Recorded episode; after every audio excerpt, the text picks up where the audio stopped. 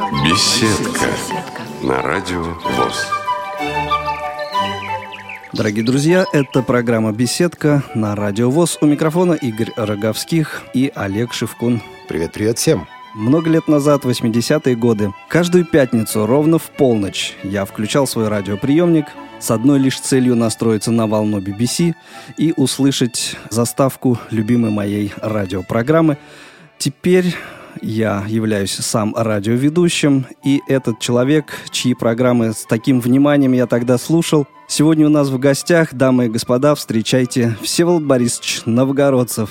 Сева, Здрасте, добрый господа. вечер. Привет из Лондона. Да, вот не совсем в гостях, а виртуально в гостях из лондонской студии. Чудеса, Звучите господа. Я круто. когда пришел на BBC, ведь известны все истории, но для того, чтобы нам поговорить с кем-то из Советского Союза по телефону, что бывало довольно редко, приходилось заказывать разговор за трое суток. С тем, чтобы все силовые службы подключились, чтобы все ждали, когда снимут трубку из Лондона, что можно было все записать и проанализировать. А теперь не только никаких трех дней, но мы с вами по скайпу беседуем практически в студийном качестве. Вот вам прогресс. Сегодня на самом деле у нас непростая задача, потому что, Всеволод Борисович, с одной стороны, о вашей жизни все знают, но если не все, то многое, по крайней мере, то, что вы рассказывали, то, что вы описывали в своей книге, интеграл похож на саксофон, а с другой стороны, человек вы интересный, и я думаю, что есть что рассказать. Но начнем, пожалуй, с идиотского вопроса. Наверное, те, кому лет 20-25, могут и не знать, кто такой Всеволод Новгородцев.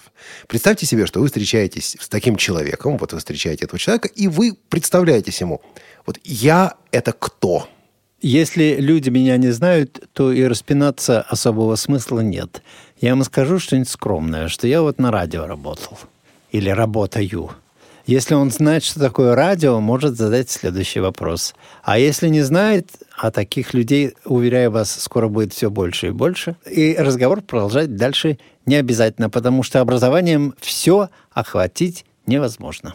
Как-то вы пессимистично звучите. Нет, Все ну, больше и больше людей, которые не знают, сектор, да. Ну, мы же вот расцветали, распространялись, а теперь наше время увядать. Я же, господа, тоже не вечный, так что я уже вижу, примерно наступит день, когда и я тут у микрофона сидеть не буду. Я даже иногда по утрам об этом дне с желанным, призывным, понимаете ли, воплем восклицаю. Сев, ну хорошо, это когда-то. А давайте когда-то, но назад. Вот отмотаем. Вы ведь начинали не как радиоведущий, вы начинали как радиослушатель еще в Советском Союзе. Вот ваш первый опыт знакомства с радио. Что слушали, что нравилось, что не нравилось, когда это было, в каком контексте? Потому что сегодня мы говорим прежде всего о радио. И слушали вообще ли? Да-да-да. Ну, с радио у меня эпизодически возникала связь довольно странная. В Ленинграде после войны у меня отец был большой начальник в Балтийском пароходстве, и мы жили на площади, которая нынче называется Итальянская, напротив Зимнего стадиона. И там на углу дом радио, который до сих пор там так и стоит, и домом радио является. Да-да. После войны, году, по-моему, в 47-м, там открыли детскую секцию. И поскольку мы жили всего в трех домах от этого, то я ходил туда по тротуару, не выходя на улицу, сам. И там была секция детская, и мы ставили пьесу которую по радио никогда так и не выпустили, но мы ее долго репетировали. У меня там была роль, я играл дерево. Я стоял, поднимал руки вверх и качался. Подождите, а как это связано со звуком? То есть у вас Со звуком никак не был? связано. Это вот такой сюр сталинского времени, понимаете? Радиокомитет радио просто. воспитывал детей. И вот э, была такая постановка. Потом, когда мы переехали в Таллин, я был молодым актером. То есть я подавал надежды какие-то. Я в 14 лет выиграл эстонский конкурс чтецов там исполнителей. И меня все драм-кружки там расхватали. Поэтому через эту линию я вышел и на эстонское русскоязычное радио, и несколько каких-то программ там я им записывал исключительно бодрым пионерским голосом, как это положено было тогда. Так что какое-то знакомство с микрофоном и студией у меня еще было вот в эти 50-е годы. А когда из меня актера не получилось окончательно, я там поступил в мореходку, то там, конечно, радио не было, но меня забрили в драм-кружок на английском языке скетчи разыгрывать. Там вот я выучил таким образом английский язык, эта история достаточно известна. И когда я уже, наконец, эмигрировал, там, в 75 году, побывав уже и саксофонистом там, и черт знает кем, то э, я никакой себе цели не ставил. Мы же ехали никуда, а откуда? Потому что в Советском Союзе жить уже было совершенно невозможно, душно очень. И когда мы выехали, я ехал с легким сердцем. Ну, что-нибудь произойдет, куда-нибудь прибьет ветер, куда-нибудь волна принесет. И вот попав в Италию, я там неизвестно чем не занимался. Но, в конце концов, судьба вывела меня на будущего своего коллегу, который меня знал как джазового музыканта. А он уже год работал на BBC. Он возвращался с каникул в Италии, на лыжах катался и приехал мать свою проведать, которая ехала к его старшему брату в Америку. И так случилось, что мы были то ли в одной квартире, то ли в одном доме. И он меня увидел, начал агитировать поступать на BBC. И вот так случилось, что я попал на радио, а, собственно, не из-за каких-то особых талантов, а просто надо было сдать стандартный BBC-ский экзамен. Надо было прочитать какие-то новости, так, чтобы не шепелявить, особенно не сбиваться. Что-то перевести более-менее грамотно и какой-то кусочек написать от себя, чтобы показать, что ты можешь более-менее литературно обрамить или оформить виденное тобой происшествие. Вот, собственно, и мое появление на радио. А друга этого звали Алексей Леонидов. Да, Лио, конечно, да. Мы с ним приятельствовали и до сих пор остаемся приятелями близкими. Но просто он переехал сейчас в Уэльс в связи с тем, что ну, во-первых, в Лондоне жить дорого, во-вторых, в Уэльсе он за те же деньги может иметь площадь там три раза большую. А самая-то главная причина была, что их сын Вениамин, Веня, по кличке Бублик, а жена Лио захотела, чтобы он обязательно учился в школе теософского плана, школы Монтессори, так называемые. Этих школ всего 28 штук на всю Англию, и там учат по другому принципу. Там воспитывают людей совершенно психологически закругленных. То есть огромное внимание уделяется работе руками, мастерству, о работе там с металлами, с деревом, на грядках они что-то выращивают. Ну вот, например, когда Бублик ходил в школу, они по четвергам уже там с шестилетнего возраста всем классом варили суп. А потом они его в конце съедали. Учитель у них был такой. Ну и, в общем, вот это теософское образование, оно совершенно по-иному формирует людей. И вот Лорочка, жена Лео, захотела, чтобы ее дети учились именно так. Она начиталась там Блаватской и всяких штук. Вот так они там и поселились, так они там и живут. Ну, вы все-таки начали говорить о себе как ведущем. То есть вот э, вы попали в этот драм-кружок, вы попадали в, ну, в Эстонии, соответственно, на радио и так далее. То есть слушателем вы все-таки не были. Не было таких музыкальных программ там в 50-е годы, которые вы слушали. Я слушал э, джазовые программы Виллиса Кановера. Он говорит, this is Voice of America.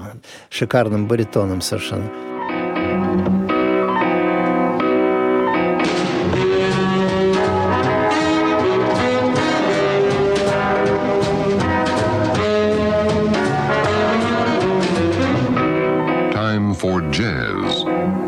Willis Conover in Washington, D.C., with the Voice of America Jazz Hour.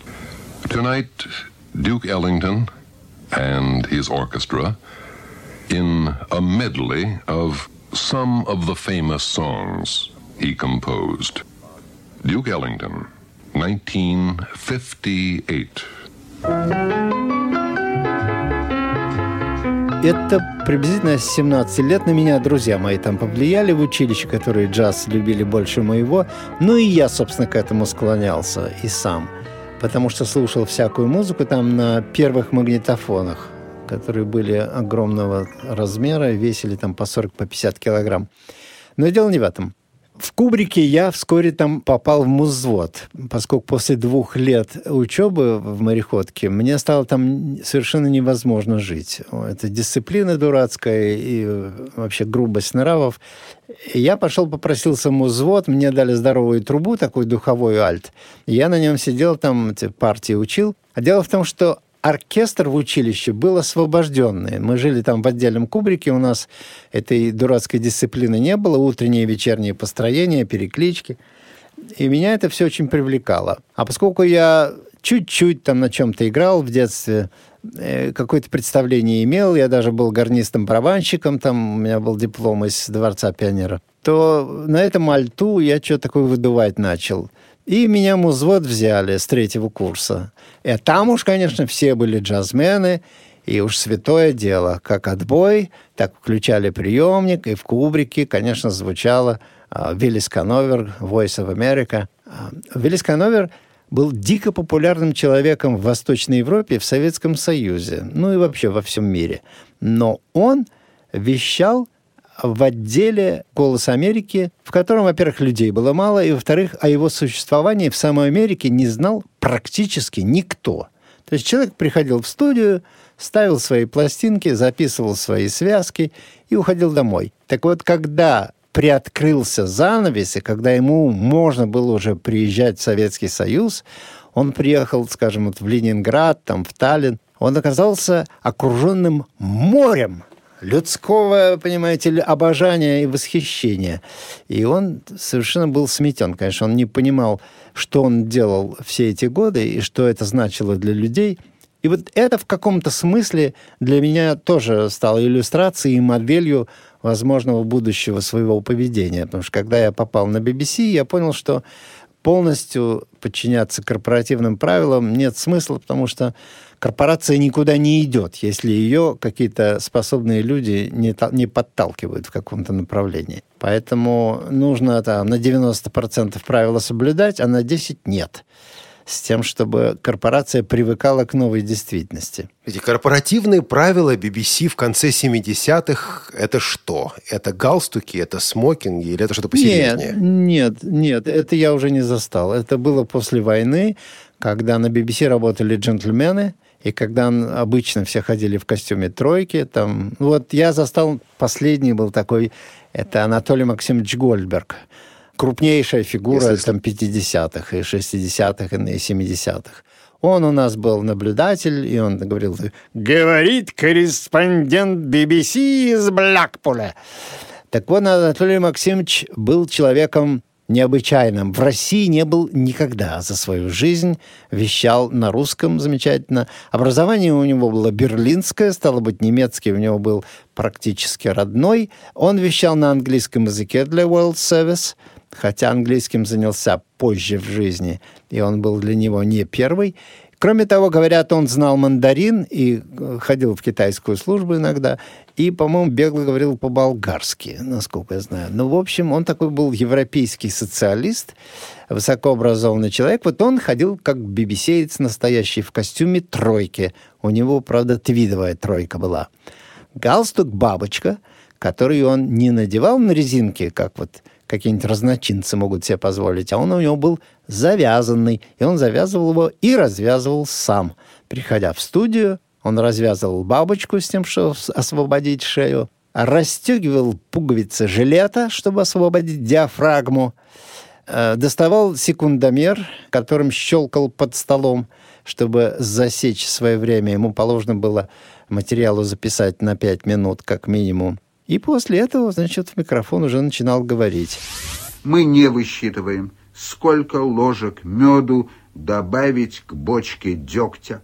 А что, если в тот или иной день в сообщениях из главных политических центров мира будет только мед? Где тогда взять деготь?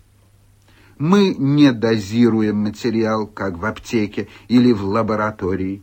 Когда происходит то, что мы считаем положительным событием – мы говорим, не стесняясь, что мы это приветствуем. А когда мы имеем дело с отрицательным, на наш взгляд, явлением, мы его осуждаем. Принцип простой, хотя на практике делать это не так просто. Не так просто потому, что кто такие мы, что значит на наш взгляд. В начале каждой передачи диктор объявляет «Говорит Лондон», то есть Англия, а в Англии нет единства взглядов. правительство и оппозиция большей частью смотрят на вещи не одинаково. Английское общественное мнение многогранно. Ясно, что все это должно находить отражение в передачах, которые открываются словами «говорит Лондон». Но вот после Анатолия Максимовича, конечно, в тройках уже никто не ходит.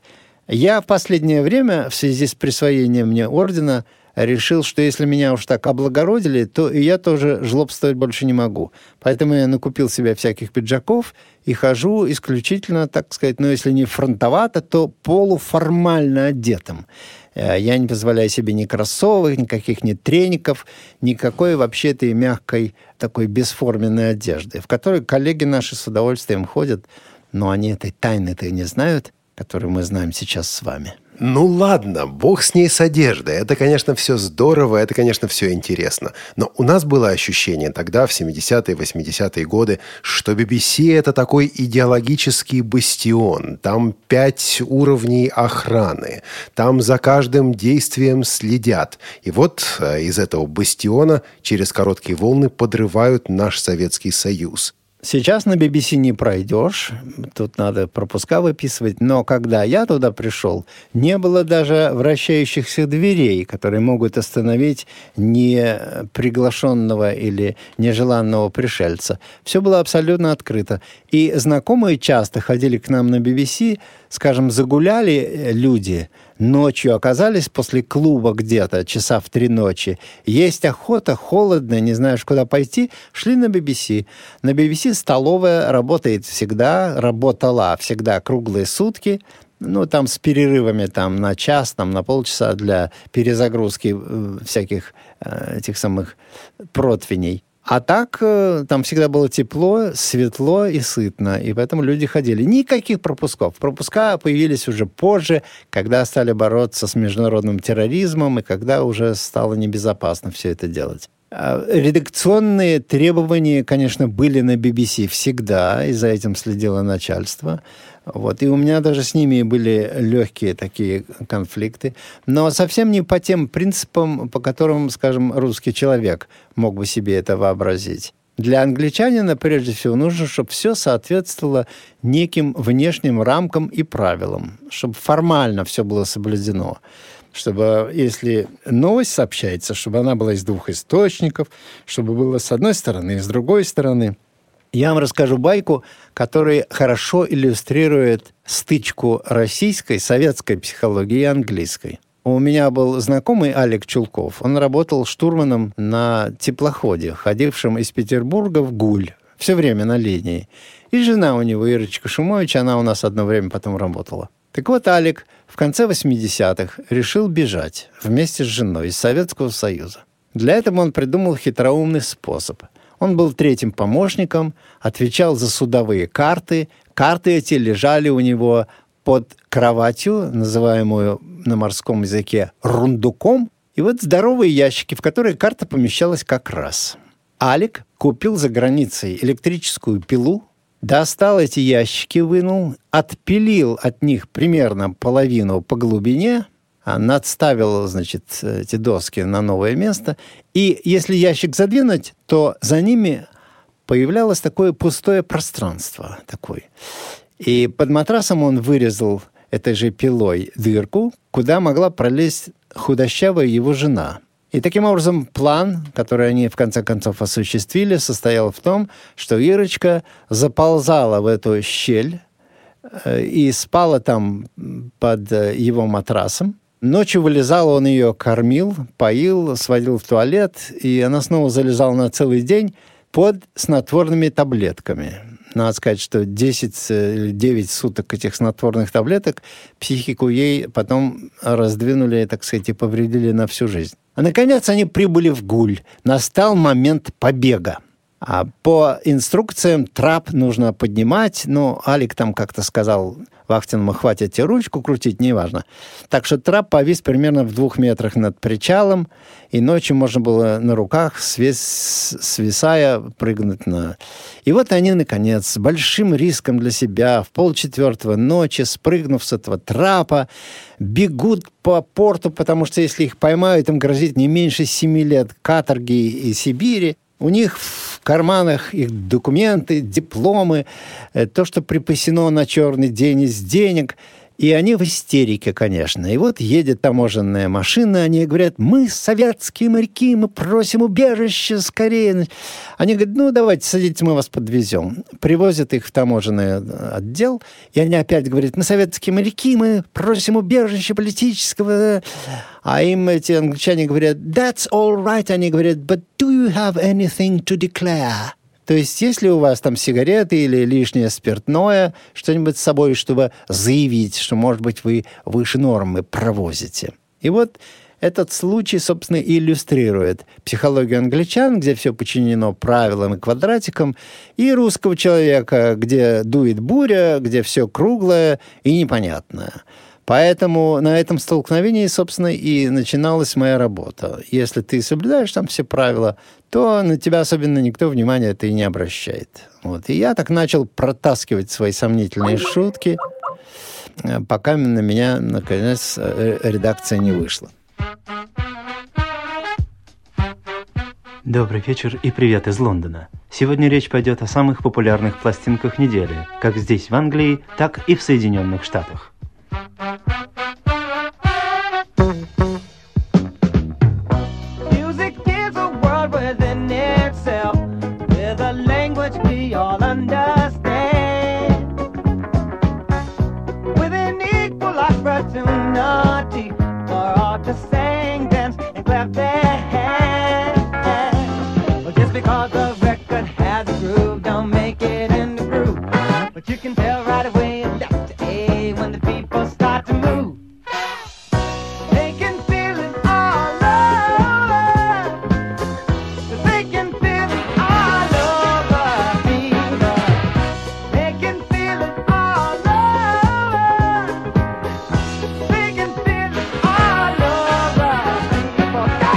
Да-да, вот он, первый выпуск вашей программы рок-музыки из Лондона. 10 июня 1977 года. И первым исполнителем, которого вы прокрутили, был, между прочим, Стиви Уандер.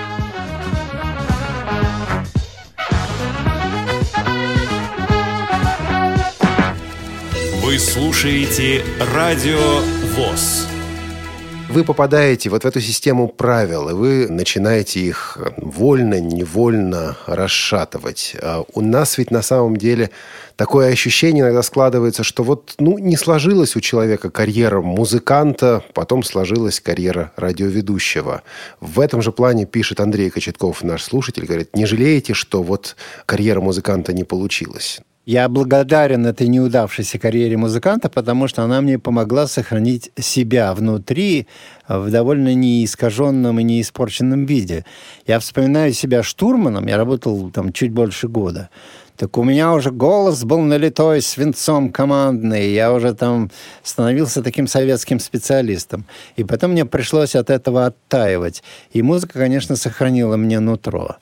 В этом смысле я благодарен. Я сохранил художественный тип мышления, что тоже надо развивать. Относительно неудавшейся карьеры, да, я это охотно признаю, есть на это свои абсолютно объективные причины. Музыкой я начал заниматься в училище в 18 лет серьезно. Это очень поздно, потому что музыкантом человек становится после там пяти примерно тысяч часов работы. А работа это разнообразная. Тут и развитие внутреннего слуха, развитие гармонического ощущения, а, высотности там и прочее.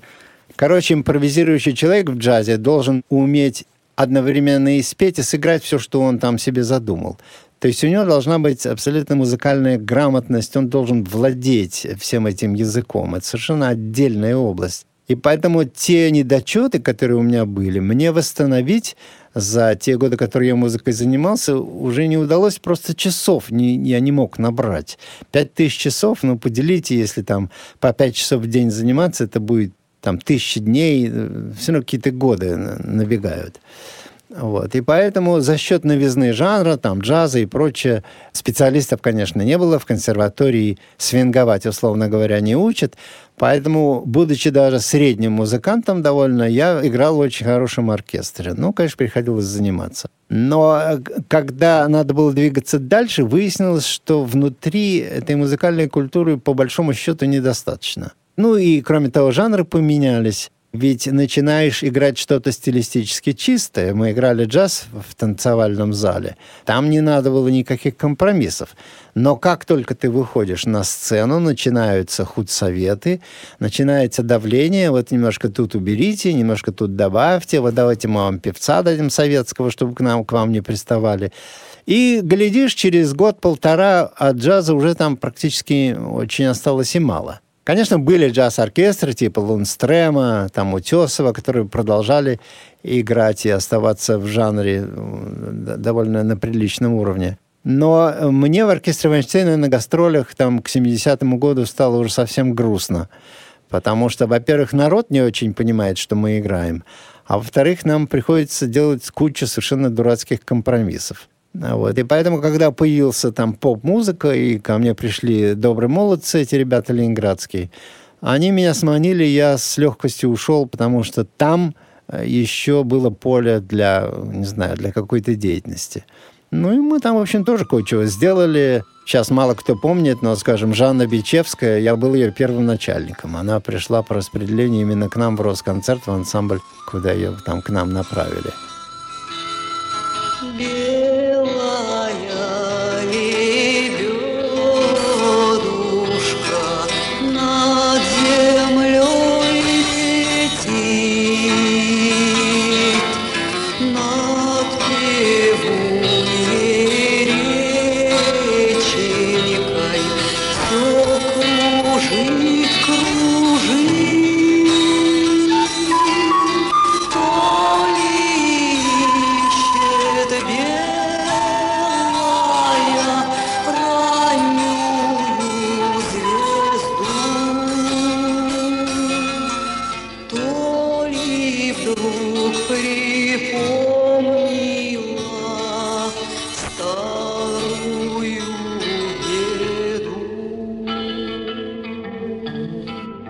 Юра Антонов у нас работал там, ну и так далее.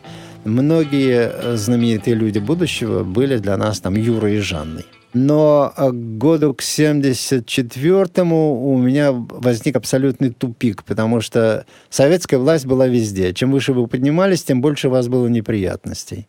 И я, руководя добрыми молодцами, нажил себе там седые виски, напереживался, там очень много было, очень были трудные годы. Вот. И потом я заголодал там по системе профессора Николаева. И к 1974 году понял, что вообще как бы тщета всей этой жизни. Я сидел дома, у меня какое-то количество денег скопилось, полгода ничего особенно не делал, на флейте играл. А потом последний год мы играли под Ленинградом в Пушкине.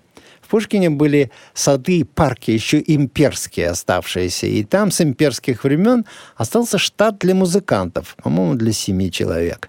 То есть, если раньше они в парке играли для увеселения дворянствующих особ, то потом в советское время они были там, ну, типа на культурном фронте. И эту площадку в Ленинграде тщательно оберегали. Она не подчинялась э, управлению культуры. И вот там до меня Рома Кунцман играл, знаменитый джазист там, а потом мне ее бережно передали. И я там с мифами, с остатками группы «Мифы», замечательной нашей питерской группы, вот последний да, да, год да. упоительный провел перед эмиграцией.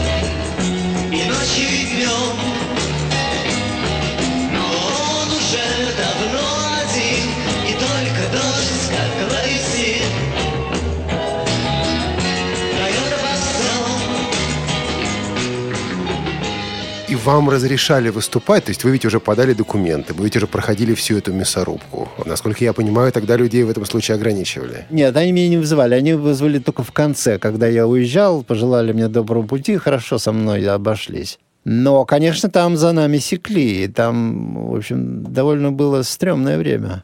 Потому что было указание негласное, отъезжающих, если можно посадить, сажайте. Ну, сажали там за все, что можно.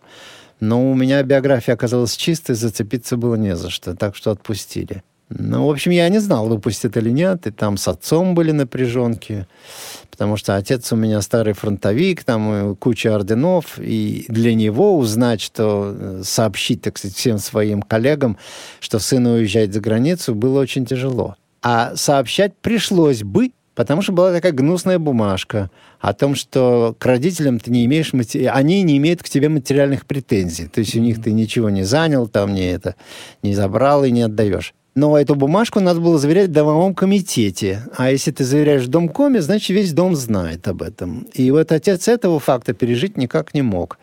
Он очень переживал по этому поводу, похудел, у него щитовидная железа расстроилась на нервной почве. В общем, он угодил в больницу, руки у него тряслись, кошмар. Короче, пока у меня приятель такой бойкий, Оська Хорошанский, не нашел эту тетку из дома управления, как-то ей голову задурил, там надарил конфет, каких-то там вин. И она нам за закрытыми дверями эту бумажку подписала без всяких там, без сообщения соседям. И когда я отцу сообщил, то он как бы поправился, из больницы вышел. И таким образом я смог уехать. А не уговаривал он вас остаться, как-то не, не делать этого шага? Неужели? Дело в том, что когда я хотел быть актером, отец на это смотрел не очень благосклонно. Но когда не получилось у меня поступить, я в два театральных училища поступал в Москве, он говорит, ну, не вышло, по-твоему, давай по-моему. Я тогда поступил в мореходку, честно, там выучился, закончил. Но, правда, музыку начал там играть. И когда случилось, что в первый свой отпуск я приехал на три месяца, потому что у моряков отпуск копится довольно объемно, ты там работаешь без выходных, то я приехал в Питер к Давиду Голощекину, к Додику, своему приятелю. И mm-hmm. у него на полу там под роялем спал. И идут, Додик позвонили и сказали, что в Ленконцерт, тогда назывался ВГКО, а, нужен сопровождающий ансамбль для какого-то там певца. Ну вот, такой был армянский тенор Мартик Ванесян. Он знаменит был по послевоенному хиту «Караван». «Шагай вперед, мой караван, огни мерцают сквозь туман». И вот этому Мартику нужен был ансамбль, и Додик взял меня, поскольку мы все вместе уже играли, я был кларнетистом. Сбацали ему за неделю всю программу, и нас принял худсовет. И сказал, ну идите оформляйтесь. Значит. А как оформляться, если я третий штурман эстонского пароходства? Более того, я молодой специалист. Мне еще год как минимум, а то и два работать. Ну и тут началась операция, крупнейшая операция моей жизни. Это вроде высадки десанта в Нормандии. Первым делом я пошел к нашему знакомому, который был репрессирован в 30-е годы, жутко его там пытали, но он остался жив и закончил свою 25-летнюю посадку главным инженером никелевого комбината в Норильске. Это то, что сейчас Потанину принадлежит. Он к тому времени вернулся, был реабилитирован, и ему дали институт инженеров водного транспорта, научно-исследовательский, где сидело там чуть не 3000 человек, что-то там чертили. А он был друг, значит, семьи, я к нему пришел, Игорь Евгений Михайлович, значит, вот если э, к вам прийти, вы мне дадите письмо, что вы меня берете? Ну, конечно, говорит, дам. Написал мне письмо, что он, значит, меня берет на работу. И я поехал к себе в Эстонию. Пришел к отцу, бухнулся в ножки и говорю, я сделал все так, как ты хотел. Я говорю, у меня складывается жизнь иначе, я хочу быть музыкантом. Для меня это вопрос жизни, выбора. Вот, поэтому сделай что-нибудь, что я смог уйти. А отец, они же все сталинские соколы, молчаливые, лишнего слова не скажут. Он молча поднял трубку и кому-то говорит там, «Георгий, к тебе придет Сева, сделай, что можешь». Короче, я пришел к Георгию, а Георгий был главным врачом нашей водной поликлиники и больницы. Георгий тоже сталинский сокол, молча поднял трубку и говорит, Любовь Михайловна, к вам зайдет сын Борисовича. Посмотрите там, что можете сделать. Король Любовь Михайловна, э, рентгенолог, абсолютный виртуоз. Короче, от Любови Михайловны через 20 минут я вышел с идеальной язвой 12-перстной кишки. Она была явно обозначена на рентгеновском снимке. Вот. И после этого я пошел в пароходство. Говорю, все, братцы, я болен, работать не могу, но пошел к начальнику проходства. Он тоже был, значит, к нам часто в гости ходил, знал меня с детства, э, как Севку, значит, говорит, а, а я еще после того, как выпустился из училища, я ему сделал большое культурное мероприятие. Я сделал концерт художественной самодеятельности, которое силами моряков эстонского проходства, который мы представили в Доме дружбы в Норвегии. Так что там я был на хорошем счету. Я пришел и говорю, Модест Михайлович, я говорю, я не могу работать, я болен, на биче сидеть не хочу. Вот письмо меня берут в Ленинграде, в научно-исследовательский институт. Да у меня еще девушка там в положении в интересном. Он говорит, положение? Хе-хе-хе. Не пущу. Пошел отсюда. И прогнал меня. Но, к счастью, Модест на следующий день уезжал в Москву на, значит, э, в министерство. А заместителем оставался мой отец. Поэтому я, когда пришел в кадры и объяснил ситуацию, то кадровик позвонил отцу, отец сказал, не возражаю. Ну и таким образом меня отпустили. Там трюк был весь в советском законодательстве. Молодой специалист, переводясь из одного места в другое по каким-то соображениям, переставал быть молодым специалистом. То есть он государству уже не был должен. И вот я к Мельникову, к Евгению Михайловичу, приехал утром в Ленинград, объяснил ему ситуацию. Он меня утром на работу принял, поскольку было уже гарантийное письмо, а после обеда уволил.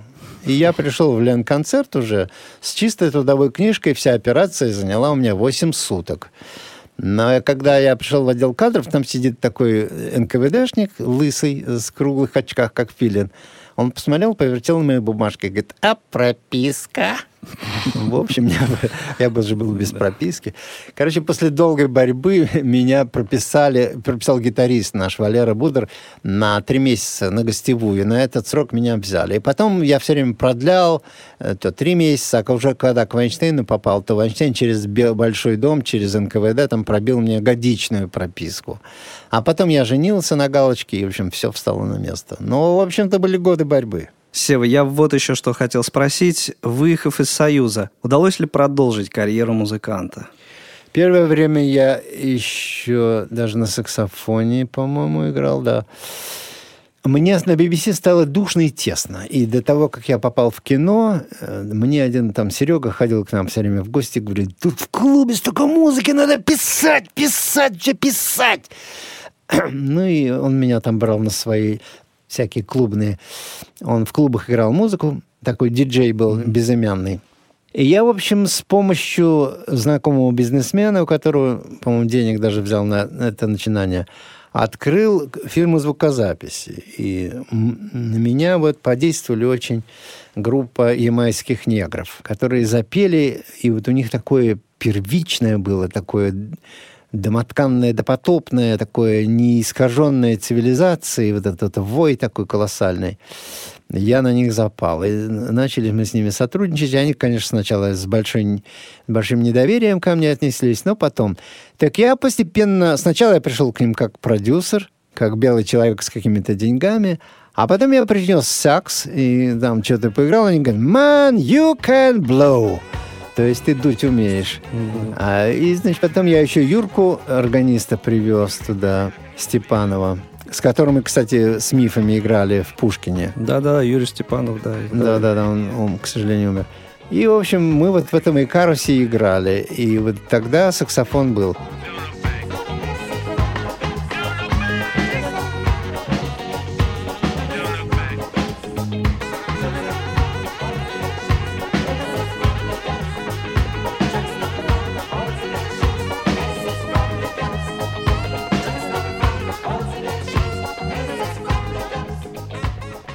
Потом, э, когда Икарос там распался, и все, саксофон у меня лежал без движения, но я постепенно начал флейту вспоминать, потому что я немножко на ней играл. И сейчас играю каждый день. На флейте приличный инструмент себе приобрел.